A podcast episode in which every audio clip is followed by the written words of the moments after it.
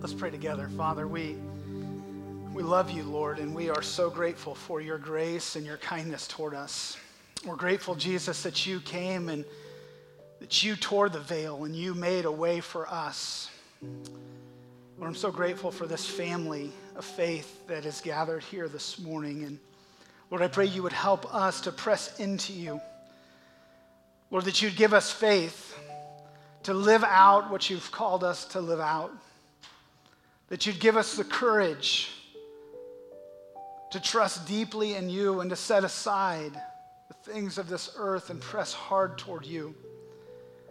And so, Lord, we thank you for who you are. And Lord, I pray now you would use me to proclaim your word. This I ask in Jesus' name. Amen. You can have a seat.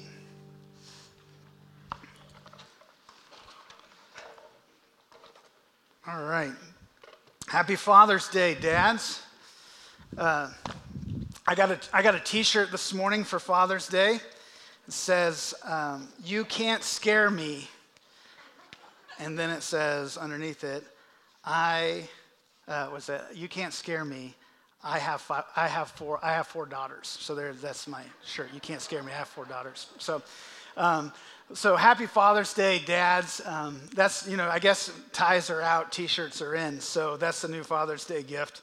Last year I got like sleeves cut off. Dad's got guns, two pistols pointing. So, uh, so anyway, happy Father's Day to dads. I'm grateful for my dad and his investment in my life. And it's an incredible privilege to be a dad.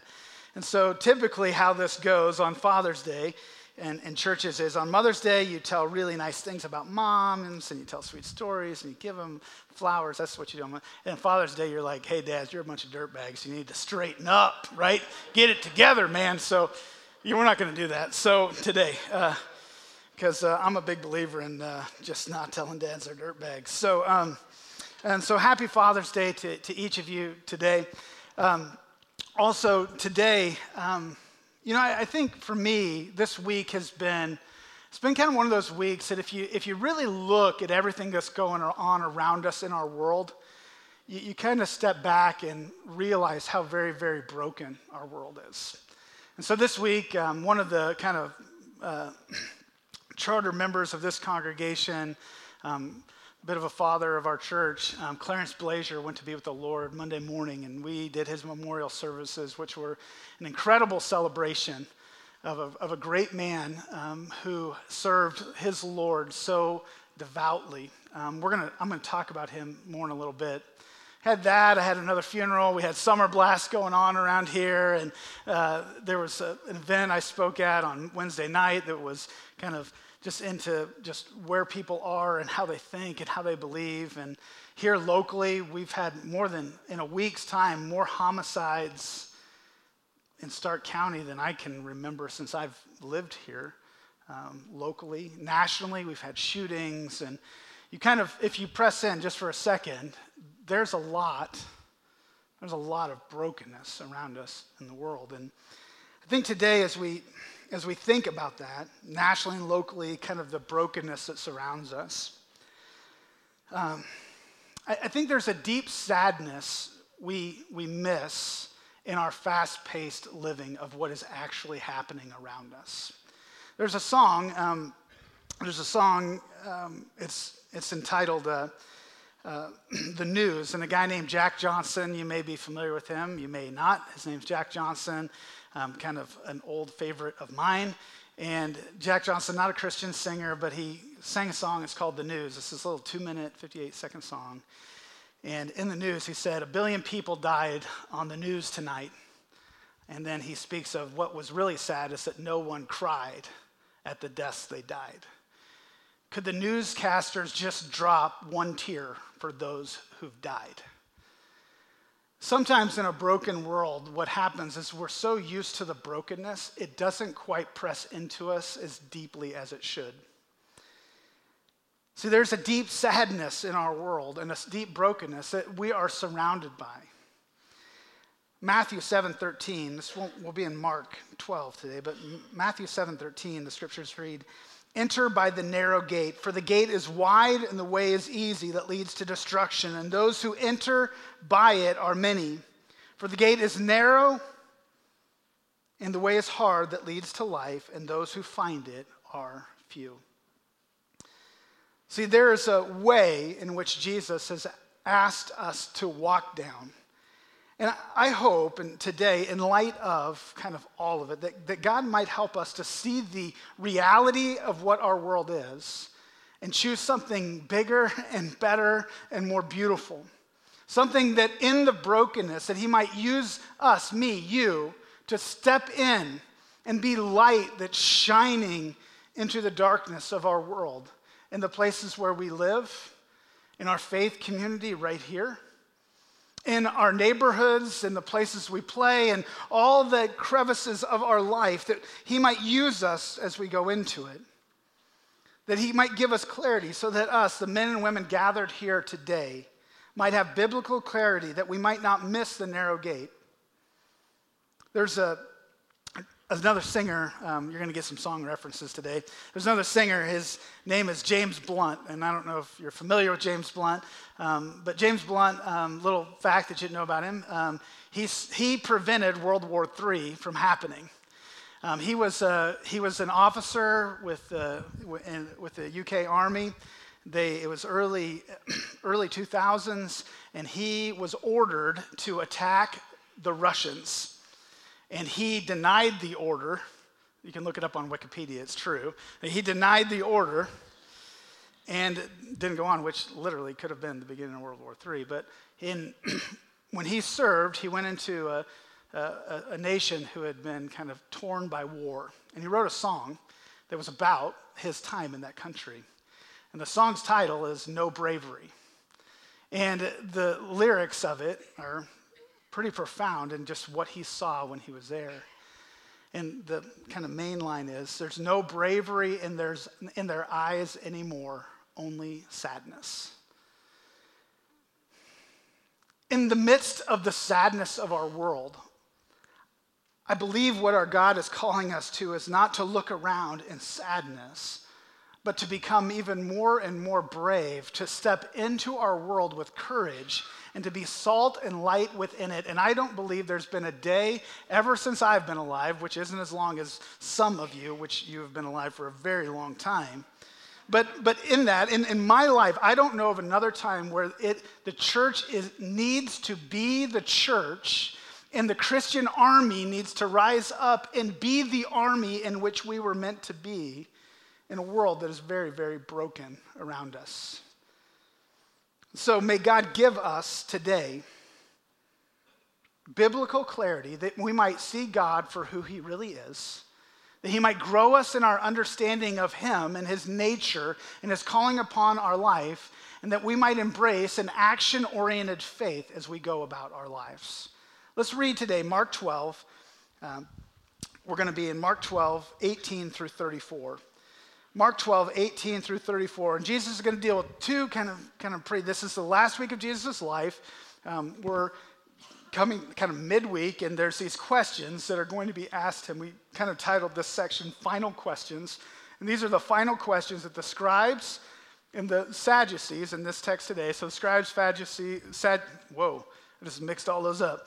The Sadducees, I don't even know what that is. Uh, so the, the scribes, the Pharisees, the Sadducees, they're, they're going to come at Jesus with questions. And so today we're going to first see a Sadducee come at him, and then we'll see a scribe come at Jesus with a question.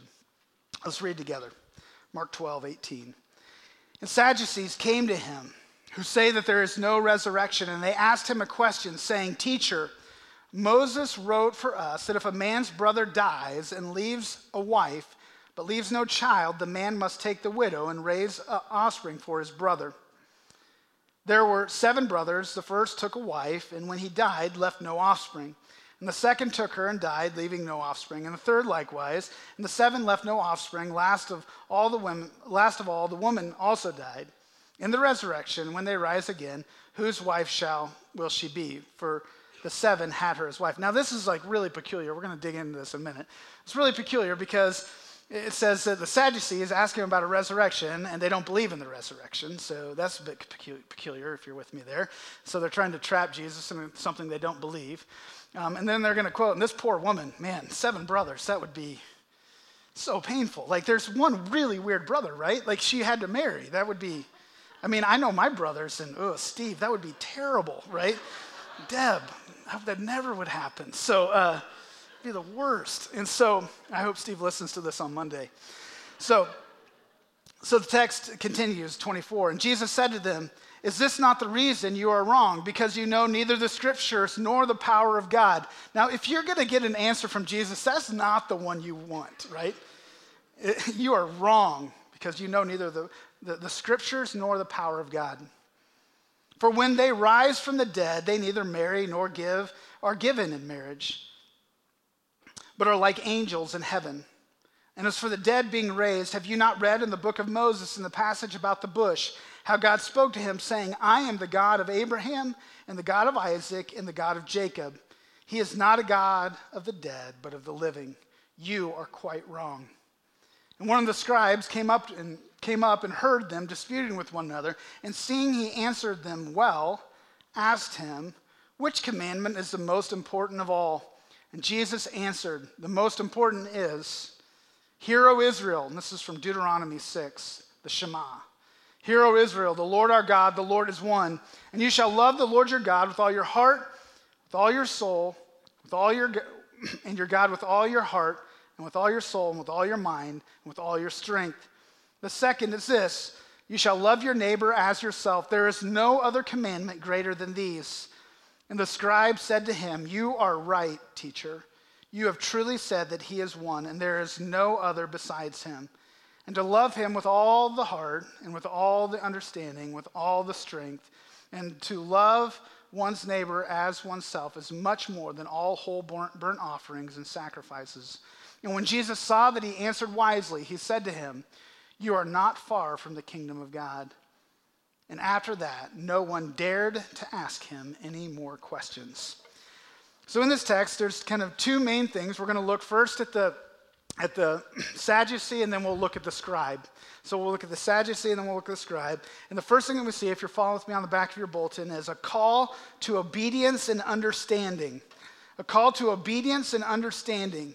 So it says, in a, and Sadducees came to him. So the Sadducees were maybe just kind of some words around them.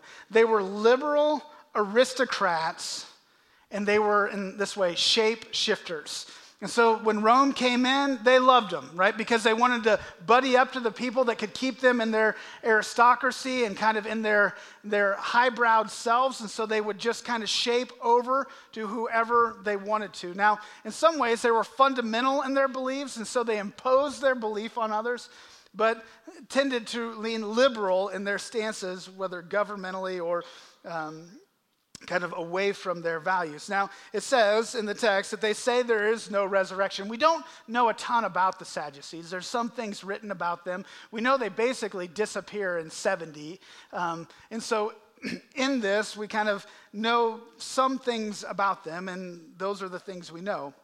And they say that there is no resurrection, and what they're going to quote is Deuteronomy 25, 5 through 10, and it's called the Levirate Law. And the law provided that if a man died without a male heir, his brother was to marry his wife and impregnate her so that his, so that his brother's name might be preserved and his property kept within the tribe and family. And so, in this, this, this Levirate law was um, the purpose was to keep a family from dying out, the name continuing on, to keep a family wealth intact. Um, it, it was meant, many ways, this law, for their good and their honor and kind of a side of it, it was also there to protect the woman. Because oftentimes, when a woman would die, don't impose that upon our culture, but on their culture, there was very little work and there was very little help. And oftentimes, po- poverty and homelessness would have been her plight in life because of how the, the culture would have held her down. And so, this is a way to kind of keep protection around her life. So the question, right, is the verse, verse 23 In the resurrection, when they rise again, whose wife shall she be? For the seven had her as wife. Now, get this is hypothetical. And so this is one of these hypothetical things that didn't happen, but what if it did happen and the end of the law came to be? What would, what would happen in the resurrection? Um, whose wife would she be? So the response to their biblical usage is what he's so he's not even going to answer their question initially. He's going to answer their the issue they have with kind of how they use the Bible. He said, Jesus said to them, Is this not the reason you're wrong? So great answer. It's a, he doesn't even start out like, you're like, you know, let me kind of walk you gently through this. He's like, let me tell you why you're wrong. I've actually employed this in my marriage. Like when Deb and I have a conversation, I always say, well, oh, that's interesting. Let me tell you why you're wrong, right? Um, don't do it. It's bad. I, I realize that, like, be like Jesus, except in that situation, right? He's God, right? He can do whatever he wants, right? He's kind of all knowing. So, so yeah, don't take advice from me there. So he says, This is the reason I know you're wrong, because you know neither the scriptures nor the power of God. What, what an incredible, offensive, and hard thing to say. I mean, can you imagine receiving that from Jesus? The reason you don't have a clue is because you don't know the Word of God, nor do you know the power of God, and you are far off and you've missed it because of these two things. I mean, this was, this was an in your face, hard thing to hear. And so, just so you know, if you only hear preachers that like give you happy, happy, happy messages, they're not really preaching the Bible because there's some really hard things that Jesus says. This is one of those really hard things, is you don't know the scriptures, nor do you know the power of God. So in this, then he responds, then he answers their question about resurrection. It says, For when they rise from the dead, they neither marry nor are given in marriage, but are like angels in heaven. So, reality is, is Debbie Johnson and I, we will not be married in heaven. That's not how this goes. And, you know, I could go, oh, I'm so sad. I love her so much. I could write a card about it. I could do all this. But here's the deal I'm good with that.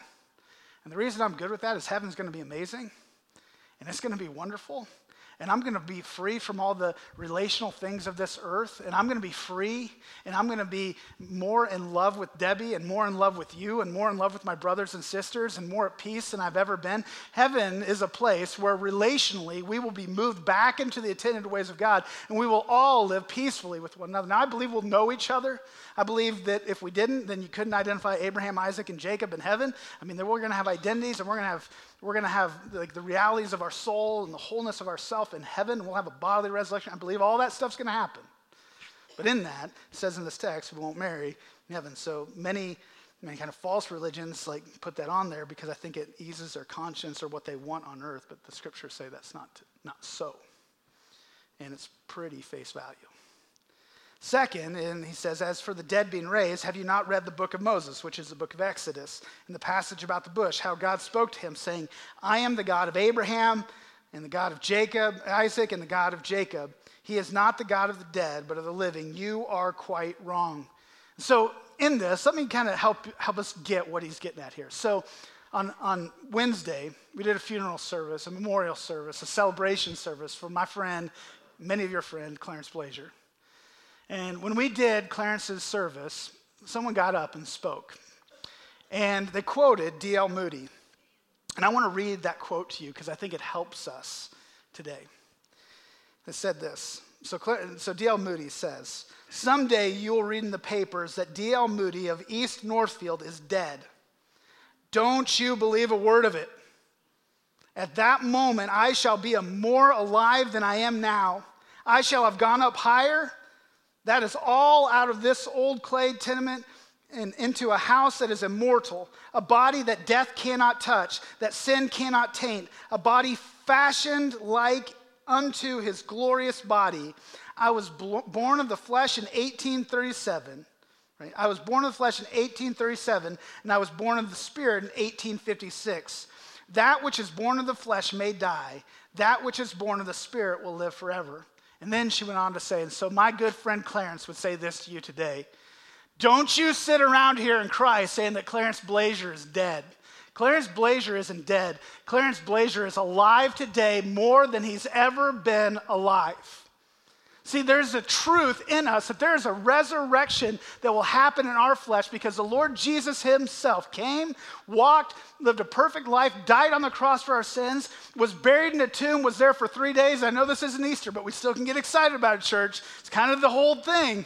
And so, three days later, what did He do? He got up and He walked out of that grave and He defeated sin, hell, and death. And He did it for me and He did it for you. And one day, I'm going to rise up myself when I die, and I'm going to rise up and and I'm going to be more alive than I've ever been because I'm not going to have this stupid flesh to deal with anymore in my life. There's a resurrection that is coming our way. See, in that resurrection, I don't know if it excites you, but it does me. Because my buddy Clarence is alive today. Right? Betty Johnston, my Grammy. She's walking around. She was singing I'll Fly Away when she died, and she is she flown. She, she flew away and she is at peace with God. My brother Mark, he's up walking around more alive today than ever. Abraham, Isaac, Jacob, Paul. I mean, they are, they are alive and they are risen and they are resurrected. Now, now what the apostle Paul does with this it's not just this like truth, oh man, when I die, I'm going to be alive. What he says is for me to live as Christ and to die as gain, meaning that I, because nothing can touch me on this earth, because I'm going to be more alive there than ever, I'm going to live my life so hard for him on earth, letting loose of the things, letting loose of the things of this world, not letting them hold me down, because one day I'm going to be free from all this stuff. And so here's the deal, church we don't have anything to lose. We can move on and move forward because we have hope of an eternal glory that, that, is, that is beyond comparison to anything else. 2 Corinthians 5:18. So in this, what we see, this like deeper truth, is that there is a resurrection. He is the God, not of the dead, but of the living. See, what the Sadducees were doing is they were kind of engaging in these heartless, mind bending puzzles. And that's how they were dealing with the scriptures. They were playing maybe like spiritual Sudoku. It was this way to just kind of think through, and they enjoyed it. They enjoyed the deeper, deeper things. It reminds me of seminary sitting around the lunch table right? The pointless conversations that by my second year, I didn't eat lunch at seminary anymore because I didn't want to have dumb conversations that didn't matter about who was going to be Persia in the end times. I don't know, and no one does. I think it's Russia. But anyway, but it, it doesn't matter, right? Like, it doesn't matter. And this was their whole faith, and everything was wrapped up in this. See, 2 Timothy 3:16 says there's a better way to deal with the scriptures. And they didn't see the scriptures like 2 Timothy 3:16. It says all scripture is breathed out by God. Literally, the scripture isn't just this kind of dead thing, but this is living and it's active. It's it's it's it's it's the breath of God to us. Perfect, infallible, no errors within it. It's, it's without error and it, it is perfect. And they didn't see it as this, but they saw it as some way to kind of up the other one in interpretation. But that all scripture is breathed out by God and profitable for teaching, for reproof, for correction, for training in righteousness. It is profitable for teaching in that it sets a standard in which we live our lives by. It's for reproof that when we move from that standard, we get corrected, saying you, have diverted, you've missed the mark, you've turned. You've sinned from that which God intended. And now, what he's asking us to do is not, not just to correct us, but now, not, not just to reprove me, but to correct me, change my course and direction back toward you. And now, train me in righteousness. Help me to live in these ways again. And the Word of God does that over and over and over and over in a believer's life. See, they saw, and oftentimes for us, when we get in the place of the Sadducees, we see the, the Word of God as something that is like this drudgery that we step into versus something in which we are devoted to with joy. Donald Whitney said this about kind of spiritual discipline and the word. He said, Discipline without direction is drudgery.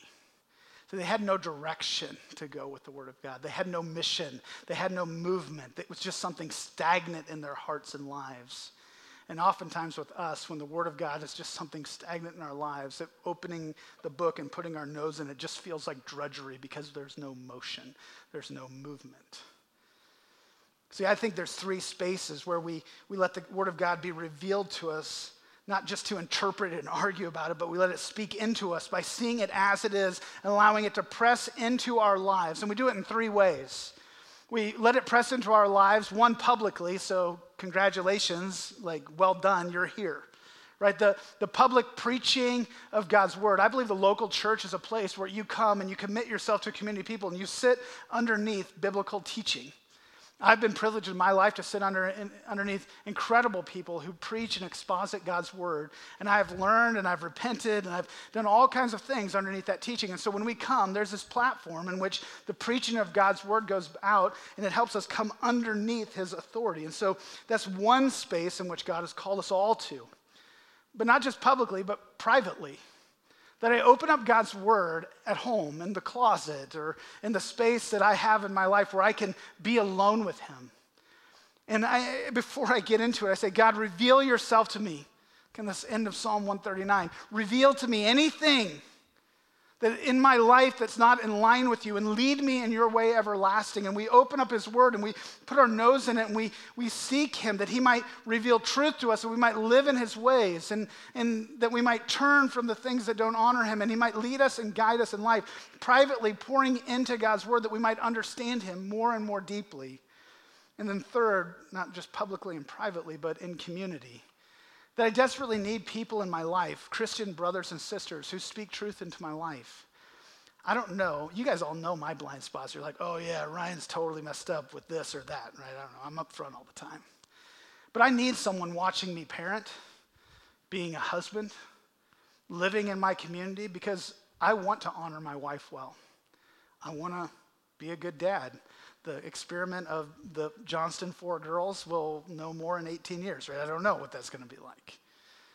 But it sure would be helpful for when, if someone that saw me kind of moving to this place of anger and parenting could say, hey, and when I saw you like reprimand Kinsley the other day, like, I think you did that out of anger, not out of love for her to correct her where she needed to be. And like, I know you want to honor Jesus in your parenting, Ryan. Like, could I help you? You know, that's a little bit of a better conversation than, hey, dude, you're a bad dad. You need to stop that, right? But I need community of people with a common core commitment to, and that's what we do as a church. We call each other to that. So we do that in community, and, and we sit under teaching in community too, where we sit around ABFs and living rooms and coffee shops and other places where we, we talk about the Word of God with our brothers and sisters in Christ for the point of, of understanding who God is, that we might not ever have said to us what he said to them. Is the reason you're wrong is because you neither you know neither the scriptures nor the power of God. And I think these two are in tandem. When we know the scriptures, we clearly know his power. I know for me, when hardship and heartache comes, if I have a God who can split a sea I have a God who will be there for me at the point of my need and the instant I need him. Right? When we know and understand who he is, we know his power, we know his word, and we can live that out effectively in our life. So, second, so a call to obedience and understanding. We take action upon his word and publicly, privately, in community. Second, uh, we see a call to obedience and action. A call to obedience and action. So there was a scribe the scribe had kind of been watching and listening, and, and, and one of the scribes says in verse 28 came up and heard them disputing with one another, and seeing that he answered them well, asked him. And so he, he was sitting there and he goes, Hey, Jesus, like that was really good. Like I'm going to press into this a little bit more. So the scribe, he comes up, and scribe probably knew like the content of the law more than anyone in the Bible. He was an expert in it. And he came up and he says, question, which commandment is the most important of all? And Jesus answered, the most important is, and here he's going to quote Deuteronomy 6, 4 and 5. Hear, O Israel, the Lord our God, the Lord is one. And you shall love the Lord your God with all your heart, with all your soul, and with all your mind, and with all your strength. And the second is this, and this is Leviticus 19:18. You shall love your neighbor as yourself. There is no other commandment greater than these. And so this is what we call the great commandment, and it's two-parted. Love God, love God completely and love others compassionately would be a way to summarize that. And so, so in this, this is the great commandment. And he's again quoting Deuteronomy 6, Leviticus 19. But, but what was earth shattering and what this guy knew is that Jesus just summarized the Ten Commandments. And so in the Ten Commandments, what do we have? And so the first four commandments are You shall have no other gods before me, you shall not make idols. You shall not make, take the name of the Lord your God in vain, and you shall remember the Sabbath to keep it holy. I'm doing everything I can not to do like what I remembered, like watch your words, like go to church, right? Like that's, uh, anyway, never mind. So it's a little into my own head. And so, so remember the Sabbath. And so the first four commandments are all about loving God completely, L- loving Him, loving Him with all that you are. And then the next six honor your father and mother. You shall not murder. You shall not commit adultery. You shall not steal. You shall not bear false witness. And you shall not covet. So when Jesus says these two commands, what he does is he envelops the Ten Commandments. And he says, in these, like these two commands, surmise the heart, the essence of what I want you to do and who I want you to be. It was a call of, to obedience and action with their life. And so, kind of again, the, the summary of that was love God, love others, and love them as yourself, which was this astonishing claim because those that were listening to it would have said, heard this, love the Gentiles. And to them, that, that would have been astonishing because they didn't want to love the people. And so, this call to us is there's no race, creed, or color. It says, love people, everybody, whether they're next door to you on another continent see this world as though everyone is your neighbor. So, this is this greater command of Jesus. So, when the scribe said to him, You are right, teacher, you have truly said that he is one, and there is no other besides him, and to love him with all the heart with all the understanding and with all the strength, to love one's neighbor as oneself is much more than a whole burnt offerings or sacrifices. So he's going to affirm, the scribe, that the burnt offerings and the sacrifices and all the rituals, that what Jesus says is this, this is more valuable. This is what God desires. This is what he wants. He wants our heart and he wants our life. And so if you've ever believed that the Old Testament, that, that the people who did rituals without hearts were accepted by God. That is not true. It has never been true. And we have always been saved by faith through grace. We are accredited our righteousness by our faith. And so, in this, what he's saying is that the scribe agrees with Jesus, and he says that what you're saying is true. This is the essence of the teachings of, of the Lord, of the Word. And then when Jesus saw he answered wisely, he said to him, You are not far from the kingdom of God. See, this scribe, he saw the law as something spiritual, not as something that was simply just external obligations in which he needed to achieve. But see, the issue with him is, and you know, we don't know. I, I'd like to think that Jesus is going to be crucified on Friday, rise from the dead on Sunday. He's going to teach for 40 days. He's going to ascend to heaven. He's going to commission the, commission the disciples, ascend to heaven. They're going to wait. The Holy Spirit's going to come on them. They're going to preach the gospel. Now, maybe this scribe was standing there when Peter, what am I talking about? When Peter preached when Peter preached that great first gospel message after, after the ascension of Jesus.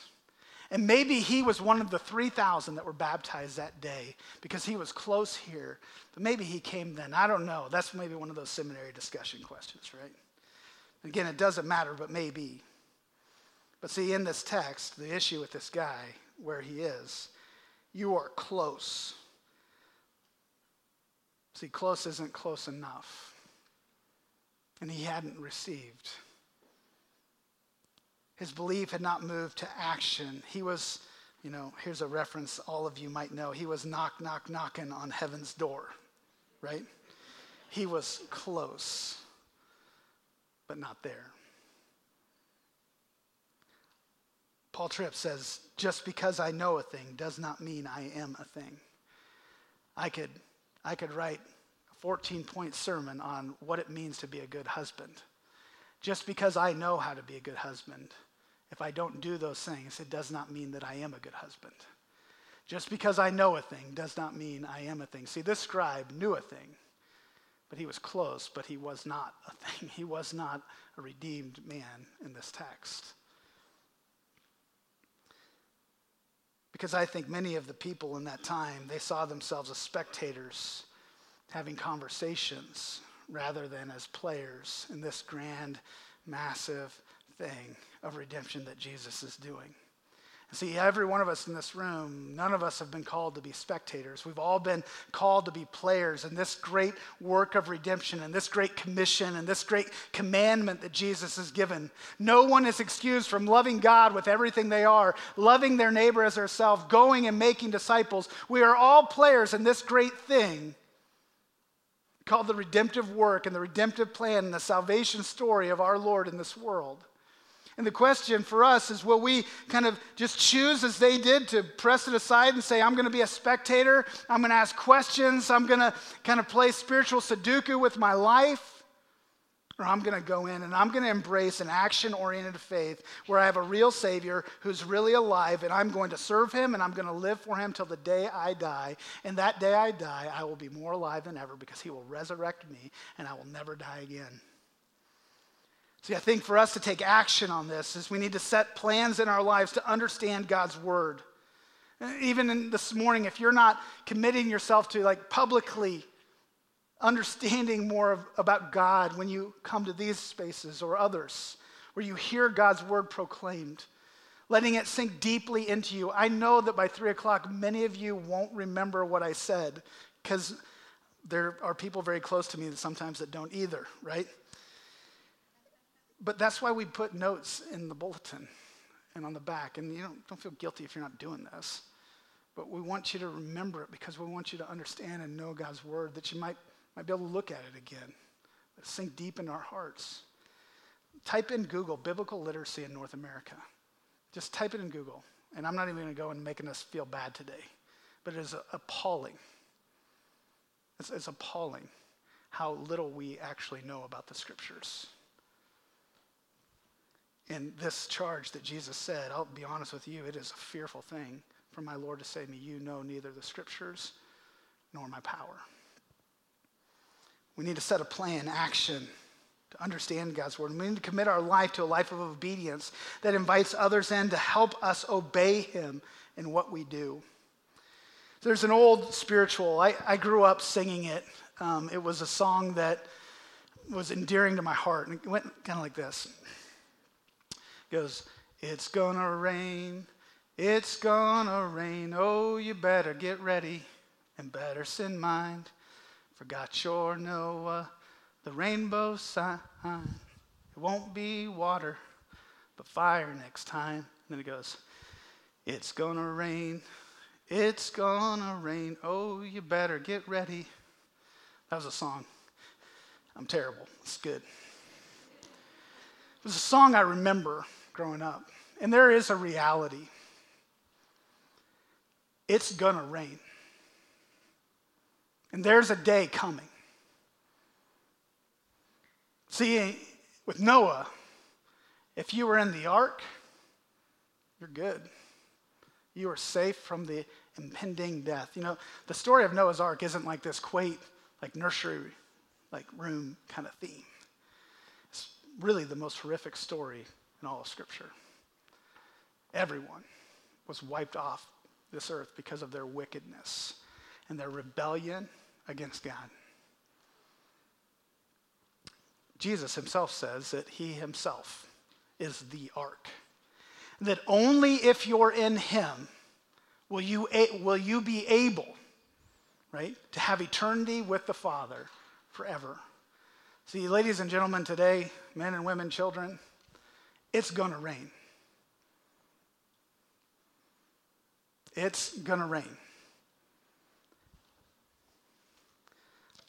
But it won't be water, but fire next time. So, for us today, in light of what Jesus has said, may we never find ourselves playing games like the Sadducees, seeing God's word as some external argument and faith some highbrow position. See, there is a day coming where those who are in Christ Jesus will be resurrected. And he is not a God of the dead, but a God of the living. Might we pursue understanding of God's word and find joy and devotion to the one who brought us life through the death of his son?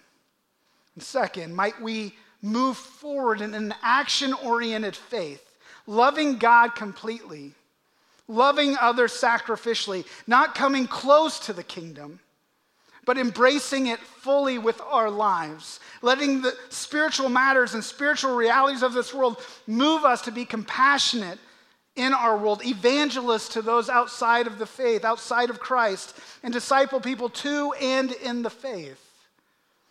Because it's gonna rain. And we will answer. Are you ready? Let's pray.